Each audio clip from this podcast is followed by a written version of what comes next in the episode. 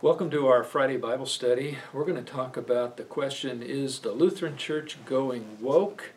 Uh, Pastor Adel's with me. I'm Pastor Walther from Good Shepherd here at Collinsville. Welcome. And I am not able to live stream this one again, but we will encourage you to send in your comments and we'll respond to those as well. Let me begin with a prayer. Lord, bless our, our time together with you and your word always be our guide and lead us through all of the distresses of this life and of this world to walk in your ways and to do the things that are pleasing to you. In Jesus' name, amen. So, the reason for this Bible study is because a little brouhaha that's uh, been started up at one of our universities in uh, Wisconsin, Concordia University, Wisconsin at Mequon. There's a philosophy professor there by the name of Greg Schulz, and he uh, wrote a article about uh, it's titled "Woke Dysphoria at Concordia." And just a brief summary of it. Basically, he's responding. They're in a presidential search, and their search committee has published a presidential prospectus, what they expect in a president, and uh, they use some terms in that which are a little uh, concerning. Uh, for example, uh, they, they want their president to be uh, you know, really big on equity and inclusion. And another quote from the prospectus diversity in all its myriad forms. So what does that mean? That's what's kind of created this uh, this problem. He then did an interview on uh, the radio program Issues Etc. and he began to describe some of the things there. You you listened to the interview and so let me start out with this this thought. I mean, uh, how bad is this uh, at uh, at our institutions, our colleges, uh, and our churches, and so on? What do you think, Pastor Adel? well, we, we were talking about this before earlier. It, it would shock me if some of the stuff hadn't affected the Concordias at all. We know that we've been dealing, at least for decades now, around how the different Concordias teach science and do they teach evolution or do they teach creation. So there, there have been arguments about that kind of thing going back for mm-hmm. a while. But especially the last two years with, with BLM and the LGB movement. We have had at other Concordias mm-hmm. problems in regard to those areas, so th- that it comes up is not surprising yeah. at all. Kind of when he's talking about it being taught, or he's he's hearing from students what they get taught. Yeah, and, he's and he, that not being reacted to. He talked about some students from the the Black Student Union who seemed kind of be sympathetic to uh, uh, you know, c- critical race theory mm-hmm. ideas. Um, he said that you know this is probably coming from their teachers. That's where I would say mm, maybe, but also I mean they watch the news, they're yeah. reading the stuff on the internet, so it could be just as much coming from that as uh, anything. Else. He did point to somebody who said they shouldn't say the Lord's Prayer because it is because it's patriarchal, patriarchal and this is against uh, by definition. You know, this right? is the the Our Father. Yeah, the to pray the Lord's prayer means that you're uh, on the wrong side of uh, reality, I guess, and so that that's why we need to talk about this. And uh, my, uh, I'm going to start out with the, with this point. By the way, I've got a bunch of notes, and I will have all of these notes on a web page, which I'll be putting up, and uh, I'll have that web page so you can look at it. You can follow along with uh, some of the notes that I have. I got some links and things to the prospectus, to Dr. Schulz's article, and there's a little form too that you can send uh, a note to uh, to Concordia University. I did send a note, and uh, and I, I said uh, it would be really helpful uh, to explain what a and this was in the prospectus what a Lutheran approach to diversity is. Uh, because many who use these terms, uh, like equity and inclusion and diversity in all its myriad forms, definitely do not have any mindset of anything that we would call a Lutheran view of diversity. Well, yeah, and, and sinfulness is not one barrier where they would say, no, that's out of bounds. mm-hmm. So anyway, we're going to talk about that. I think that's really kind of the ultimate question. And this is something where I really want to make an appeal to all pastors, all presidents of universities, colleges, institutions, principals of all all schools. Uh, we, we're, I'm going to tell you in a little bit. We're dealing with this really right now in our school, our Lutheran school. And what I think we need to do first and foremost is take a stand.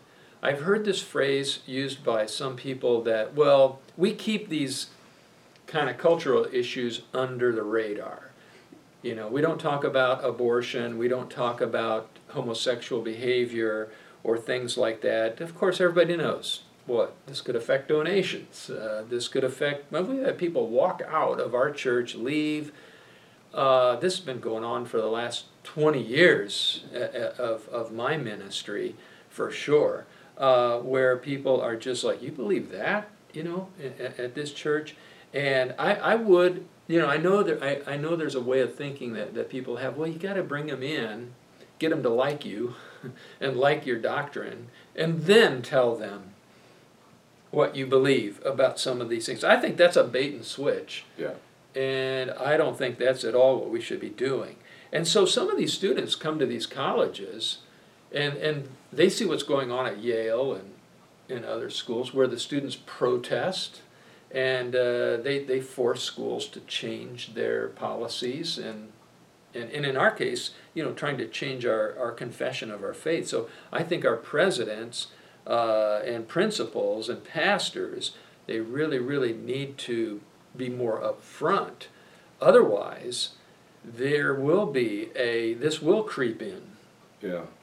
I think too, though, that the, the Concordia system was based around training. Uh, they invite students from other faiths, backgrounds, whatever, but it was to create a space for Lutheran higher education. Yeah, a kind of a And so I- twofold mission. I think, I mean, I chose a Concordia specifically because you don't want woke stuff. Because I didn't want to go to a state school where all that was fine. No, I want to go to Concordia where that kind Mm-hmm. of stuff is off limits and they're going to teach me in accord with what I was raised believing. yeah, I think that's what a lot of parents and probably donors Yeah. want of the Concordias as well. exactly. Well, I uh, I tried. I taught a class on critical race theory. I also taught a class on LGBTQism, and that's another thing. Pastors out there in the Missouri Synod, have you taught a class about these topics? Is there anything? Do, do people have any clue what we teach? Other than do you just teach them in the uh, the new member class? You know, thou shalt not commit adultery, and, and don't even explain what that is uh, you're you're doing them a terrible disservice because they, they have you know they don't know then what we really teach. But I, I have put together what I'll, I'll call three three points that I think would be at least starting a starting place to talk about what we might mean by Lutheran diversity. So in the Christian church, we've always believed we're big on diversity. And let, let me give you a few Bible verses. Uh, for God so loved the world, right? John 3:16. The doctrine of universal grace, universal salvation. God doesn't pick and choose. I mean, he chose the, Hebrew people to bring salvation in just as he chose his own son to be the Messiah. But it's clear in the Bible the point of doing that was to gather all nations. Through All nations. all nations of the earth will be blessed. I mean, this is what he tells Abraham from the beginning. From the very beginning. That's the promise, Genesis chapter 12. All nations, right? Um, and so Paul is basically arguing this in the New Testament, Galatians 3, or yeah, 328. There's neither Jew nor Greek, neither slave nor free, neither male nor female. You're all one in Christ Jesus. So we believe in a total diversity of age, uh, gender, social status, economic status, language, nation, etc. That's nothing new. I mean, the fact that we even have to use that word diversity uh, implies that we've forgotten something. Uh, we haven't. We do. We do have that. Second th- point I would make as we approach maybe a uh, a Lutheran view of diversity would be it's not a diversity of doctrine. So Jesus says again, tying these two together, make disciples of all nations. then he says, turns around, teaching them all things I have commanded you to observe. So there's two alls there, all nations, but all the doctrine, all the teaching of Jesus. Uh, this is uh, Jesus says, "If you love me, keep my commandments." Uh, Romans again tying together the nations and the doctrine. Through him, Paul said, we receive grace and apostleship for obedience to the faith. What among all nations for his name? So not a diversity of doctrine. No, and I, I think this actually was the key point of Dr. Schulz's comment is Mm-hmm. hold, hold on a second. You, you didn't get that kind of language from the scriptures or the Mm-hmm. confessions. When you start using the, throwing these words diversity around, And, and when, when they suspended him, they didn't come back at him with, I mean, he asked theological questions and stuff like that. They didn't come back with any of those kind of answers at all. It was, right? They got some explaining. they do have some explaining do, about yeah. that. Yeah, exactly. And you know, they say in their prospectus that they want the the prince, president to be committed to the confession of the Lutheran Church Missouri Synod. Well, great. Well, you're gonna, like I said, you're gonna have to explain what that means because I don't know that your students are getting that. Yeah, because I mean, as, as Schulz rightly pointed out, and as as we always say, the the pure doctrine, teaching God's word, is what everyone needs Yeah. more than anything else. Mm-hmm. More than understanding what all of the modern fads are.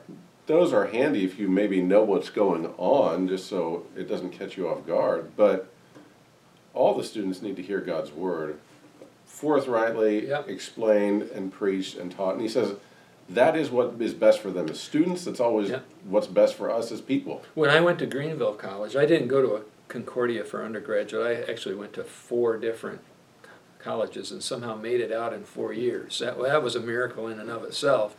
But uh, I did finish up at Greenville College, which wa at that time was affiliated with the Free Methodist Church. But they, they were interesting. They had a wide variety of Christians in that in that uh, school. But they were very adamant. I mean, there were certain theology classes that every student had to take. And as a Lutheran, I took them, enjoyed them, and I was allowed to express my Lutheran views, encouraged to, to do that. They had required chapel. You had to go to chapel three days a week. Lutherans don't even do that. Uh, Probably should. I think they probably should. Anyway, here's a uh, so so it's not a diversity of doctrine, and and third thing, and then of course this could really be expanded, where we would have to say we reject certain things that are part of what you might call woke diversity. One would be any form of guilt by association, which is something. It's it's. I mean, see, uh, critical race theory is racist in that they categorize people, uh, white people, uh, and anybody who has benefited from capitalism, which would include Asians, uh, uh, African Americans who have been successful, uh, Indians. I, I think uh we are starting kind of a new international student ministry here at Good Shepherd, and we have a lot of a lot of students from Nigeria. Now, these these students are in a bad place. They don't fit in with totally with the white world or with the African American world because many of them are successful. They have different worldview, and yet they would be labeled oppressors Mhm. uh, by critical race theory. And so, what do we say about that? Well, hey, uh, Ezekiel 18, the soul that sins shall die. The son shall not suffer for the iniquity of the father, nor the father for the iniquity of the son. Uh, this is an old biblical, logical principle that, that you don't punish people just because they happen to be a part of a group, and some people in that group have done some bad things. Um, otherwise, you know, we'd all be condemned. Another thing we'd have to reject about uh, woke diversity is the acceptance of what I like to now term LGBTQism. Um, you know, this is just a new argument, a new way of saying this is sexuality, this is the way, this is good sexuality, in direct contrast to the Bible. Let me give you a passage, 1 Thessalonians 4. Um, Paul says, God did not call us to uncleanness, but in holiness. Uh, you should abstain from sexual immorality. So basically, in the Bible, sexual immorality is sexual relations outside of marriage. Mhm. So premarital sex. Just to be clear, that would be a marriage of a man and a woman. Yes, and that, that is, again, that's a teaching of the Bible, right? Uh, homosexual behavior. Anytime we just take sex and it's away from marriage, that's, that's contrary to the Bible. Also, uh, we can argue pretty successfully too. It's, I mean, it's contrary to natural law and nature uh, itself. Uh, and so that's serious. But this is really the most serious part about this verse. This uh, section in 1 Thessalonians 4 1 to 8 is a plea of Paul. We're in Thessalonica. They can see Mount Olympus from Thessalonica. And Mount Olympus is where the Greek gods hung out. And they are all I mean, sexual misconduct is what we would call misconduct is normal for them. And this is why Paul appeals and he says, he says, therefore who rejects this does not reject man, but God. So if you're, and we've talked about this before, um, I like one simple way I've ha- found effective in explaining these things to people is, is to say, you know, people say, well, you're a Christian. Well, that means lots of different things to different people nowadays. But I like to say, hey, I'm a Christian. I believe in the Ten Commandments, the Apostles' Creed. That, that's a part of the Lutheran confessions. Mm-hmm. It's the very beginning. In fact, the, the Lutheran confessions begin with the three creeds. The three creeds. So this is a good way to define ourselves as who we are. And these are the, the Ten Commandments are fundamental doctrines. The Trinity is a fundamental doctrine. If you reject any of that, you're not a Christian. Leave it at that. That's serious. Paul says, if you reject this, you're not rejecting a person like an opinion. Mm-hmm. You're rejecting God. So that's pretty serious. We reject that nonsense. It's wrong, sinfulness. Uh, thirdly, I could say uh, we, would, we would reject the Marxist goals of, you know, destroying property uh, ownership. Um, they clearly, Marx wanted to destroy the family and the church because these were the teachers of ownership. Mm-hmm. And so. Um, I mean, th- th- that, that exactly is why the university system as a whole has been conquered by liberals, is because they know that's where teaching gets done. Yes. And for there to be options like a Concordia that doesn't buy into this, that's yeah. offensive to them. Yeah, we could bring another like another point would be this sort of uh, destruction of the First Amendment, freedom mm-hmm. of speech, which mm-hmm. is going on all over the place. Uh, I just saw a YouTube video about a presentation at Yale, a university of all places, and they were uh, it was a debate about uh, free speech and a bunch of students shut it down. They, they don't want there to even be a debate about freedom of uh-huh. speech. Uh, and uh, so these are these these are some of the tenets of Marxism, totalitarianism, and uh, and this is this is a problem. I mean, the, we have in the Ten Commandments, "You shall not steal." What is that telling you? you can own property. If you can steal something from somebody, then that somebody is able to say, I own this. Mm-hmm. We know as Christians we don't really own or possess anything eternally, but we are managers and stewards of these things. So, And you mentioned too the, the ninth and tenth commandments against coveting. Well, ninth especially, coveting your neighbor's house. Um, you know, God gives different things to different people, and, and, and it's wrong for us to say everybody has to be the same. That I mean that envy and wanting other people's stuff is clearly one of the driving things about yep. equity. Equity, right. Paul also says, "Let the thief steal no longer, but rather let him labor, doing honest work with his own hands." Now, does he get to keep his labor, his uh, efforts? Yes, Paul says, so that he may have something to share. Mm-hmm. Uh, Marxism destroys the whole concept of generosity and that's an important biblical principle. So these would these would be starting points for uh, if you were trying to define what what does Lutheran diversity look like. You know, just to summarize quickly, it's a diversity of all those things, ethnicities and so on, stuff like that, economic, social status, um, all of that. It's not a diversity of doctrine. It's not an acceptance of uh, alternate sexual lifestyles or uh, Marxist goals of uh, you know, uh, equal ownership uh, and things like that. Um, another thing, though, I want to talk about, and, and this is something that we, this is a dilemma, this is a tension that we will all have to live with as Christians, no matter what, and especially as churches and schools. And this is um, the, the, the way in which a school or a church does allow the freedom of speech, and yet put some limits on it. Mm-hmm. And let me give you what I explain what I mean by that. So, Pastor Adel and I have talked about this before. Uh, a few years ago, a man, member of our church brought me this newspaper clipping. It was from a paper in Georgia, and uh, he it, the the story was about a Christian school that would not allow a boy to be enrolled because his mother was an exotic dancer. So, what would you do?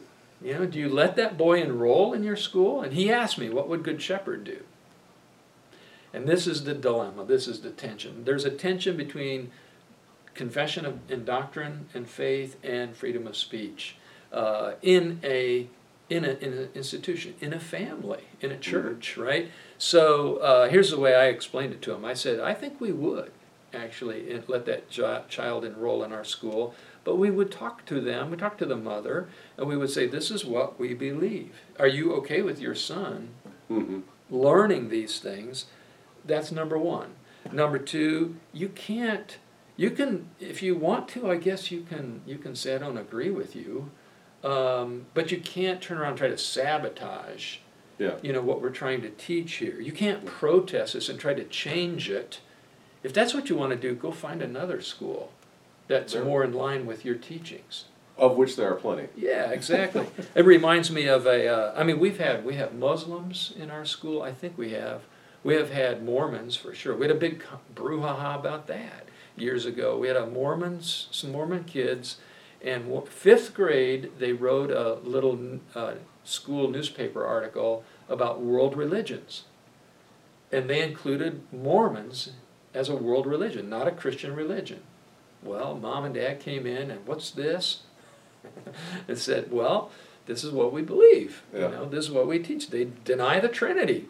I just said we're the we're the Church of the Creeds, and uh, so that was that's a problem. Um, but we've had this from every time, ever since I've been here as a teacher, pastor at Good Shepherd. Um, it's come up. I mean, I've had Baptist kids that, you know, really reject what we teach about conversion and about uh, baptism, and and I'll have to tell them sometimes, okay, on the test, you put down what I told you, and if you want to put out to the side, but I don't believe this, yeah. go ahead, go ahead, that's fine. Um, anyway, schools need to make a clear confession of their faith. The faculty, I think, needs to affirm that and, and, and be bound to that, that they will teach according to that confession. Uh, but I do think then students, now here's the, the tension students need you have to decide how much freedom do they have to disagree mm-hmm. and debate you about these things and um, and and I'll give you an example. What if I enrolled at a Catholic university as a Lutheran? Could I debate with professors about doctrine in theology classes? My guess is they would probably allow that mm-hmm. just like we do at Concordia Seminary. It happens all the time. One of my classes, we were studying the, the Septuagint Greek translation of the Hebrew Bible. I'll never forget. I could take you right to the room. I could almost probably take you to the desk because it left such an impression on my mind. but Dr. Brighton asked all of us to say a prayer at the beginning. We just kind of, you know, went down the row each day. And it got to this one guy, and he prayed a Hail Mary. And I'll never forget, Dr. Brighton looked up and he said, Well, you know what? we agree with the first part of that prayer, just not the second part. and uh, but we allow that. You know, we allowed that in our classes. I had nuns in one of my graduate classes. Uh, prof- two of my classes had a professor from Covenants, Dan Doriani from uh, from Covenant Seminary. We appreciated the diversity of open debate about doctrine and things like that. Um, but uh, here's a here's where it starts to change, though. Could I, as a Lutheran student at a Catholic university, condemn the university? Could I be Martin Luther again, make a copy of the 95 Theses, and go nail it to their chapel door? No, I, I don't think that's where we're at. Uh, uh, and I couldn't sabotage their mission. You know, I couldn't like I'm going to create a protest uh, so you guys can't have mass or you can't teach this or you can't teach that. Yeah. Obviously, that would be out of bounds. So there are some limits to freedom of speech in private, what we might call private uh, institutions, churches, schools, families. And, and like you said, the, the, to go to a school and then say, but I want you to teach different things is kind of a bizarre attitude. Yeah, allowing you to debate me is fine. Yeah, obviously discussions going on in class all the Mhm. time. But to, uh, like, like you said, then, then go back and protest and say, well, even though you're a Catholic school, I don't like that you teach Catholic things. Yeah. I mean, this is, this is the kind of thing that, that Schulz is having a problem with. Uh, You're defined as an LCMS institution, meaning you're supposed to be teaching this, Yeah. and yet now we're having things creep in that contradict that. Mm-hmm. And, and the two can't hold. You can't say one thing and do another and be Mhm. consistent. And so he, he's calling them out on being consistent. And it's a, it's a good call. It's a good call. I think it's a wake up call for all of us. Like I said, we're all struggling with this tension of maintaining our confession of faith consistently. Um, one of the problems all of these schools are having, we're starting to have too, is you know you, sometimes you can't even find enough teachers Mhm. of that confession of faith. That's a big problem, and uh, you know how do we how do we manage that and take care of that? But uh, I, I want to end by saying I, I, I the question was are, are is the Lutheran Church going woke? Well, I would say parts of it definitely are. Uh, we know that's been happening for, for decades.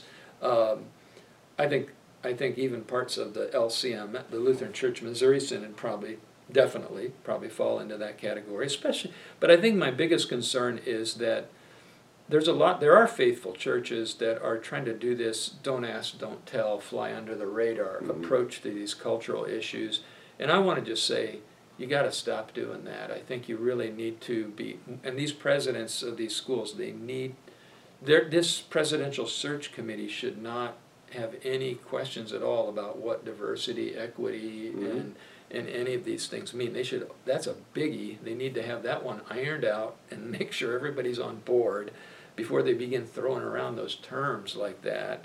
That's a big thing. I, I, I would really, really stress that. And I think that's what we need to be focusing on. And uh, God help us to um, be faithful Mm-hmm. um, to to His Word, and uh, and yet and to maintain the mission. Um, at the same time, uh, you know, I, I don't think we uh, we want to be shutting down debate, uh, and we certainly don't want to tell people you, you can't even come and listen to us until you check off these boxes first. Um, Yeah. and you know that's a you know a very clear thing in in in the Lutheran Church is that you know you're welcome to come to church. You're not always welcome to come to communion. Well, a and you're not welcome to disrupt the service or something like that. Exactly. Yeah. So um, anyway, I don't think that our Concordias uh, overall are, are in any way in any way lost or anything. However, if they don't get some things uh, taken care of here pretty fast, they could be. Correct. Uh, just like uh, we have churches where, where again, none of these doctrines are really being discussed. They're just sort of kept in the closet. You keep bringing members in who don't know this, they don't mm-hmm. understand this. All of a sudden, one day, somebody decides we're going to change our view on homosexual behavior. We're going to have a voters' meeting about it, and wham, yeah. you know, you're you, you, you didn't address it, and and now you're facing the consequences of it. That's kind of what these universities Well, are dealing a- with. as you pointed out earlier, Jesus told the apostles to teach. Yes. And if, if you refuse to teach, then many people aren't going to know. yeah. How would they know?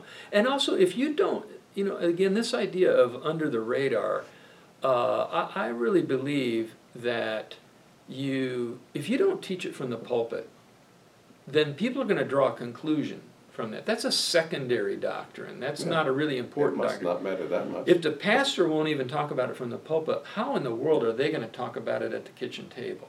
Mhm. Now, if the pastor does talk about it, boy, that makes it really easy to talk about it. You Yeah. because you know what everybody eats dinner on Sunday is roast pastor, right? I mean that's an old tradition, uh, but the pastor is the one who is kind of the one bringing it up Yeah. and and getting the discussion going. Um, I do realize that some of these um, matters are very complicated, and and I understand the concern of pastors. Well, we can't cover that in a sermon. But you can offer Bible classes. Um, uh, when I taught a little homiletics class at the seminary, I suggested that you bring these issues up, but you could prepare a couple of pages of notes, have those available in the narthex Yeah. for further study for anybody who might be interested or you know knowing you can't cover it all in one sermon but we've got to we've got to start doing this uh, more often. So all right any any last thoughts?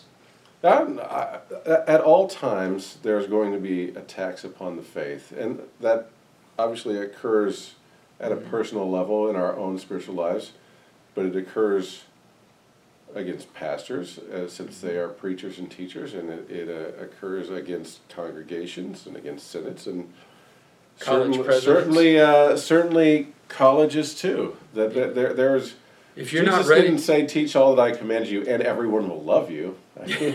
exactly if that if that was the case, then we wouldn't be having these problems. exactly that's one of the yeah that's true you need to before you assume this office Yeah. uh, and we it's in our vows Mm-hmm. uh, it's even in our confirmation vows Correct. every not even whether you're a pastor every christian must be ready to suffer for their faith and even die for their faith I mean, that Well, not you- just vows. That's in the scriptures. yeah exactly you know uh, you know take up your cross uh, jesus said and follow me what did he mean by that you know he obviously meant you know followed the same journey that i was on i got look what happened to me i got ridiculed Mhm. debated argued arrested Yeah. tried um, crucified. Hmm and so we have to be we have to know that that is possible. And we have to be prepared to do it. And we, we call those people heroes of the faith, the ones Who who, held to the faith, even in the midst of persecution and mockery. isn't that and isn't it amazing how those are two different things. You can have the greatest theologian in the world who can parse out all of the doctrine carefully and teach it in most amazing ways and yet as soon as he gets um, attacked he could just collapse Mhm. Whereas another guy who doesn't know all the languages and maybe hasn't, you know, memorized and understood all the categories of doctrine and so on, but he has what he has and he holds it faithfully Yeah, and he suffers for it. Which person is faithful? yeah. So that's a great thing to think about. God help us to uh, to persevere. Let's close with a prayer. Thank you, Lord, for uh, the words Given of life. to us the example that we have in Christ and His apostles. They all preached. They suffered. Uh, helped the church as it uh, finds itself in a culture that culture that is increasingly rejecting you and turning to the darkness.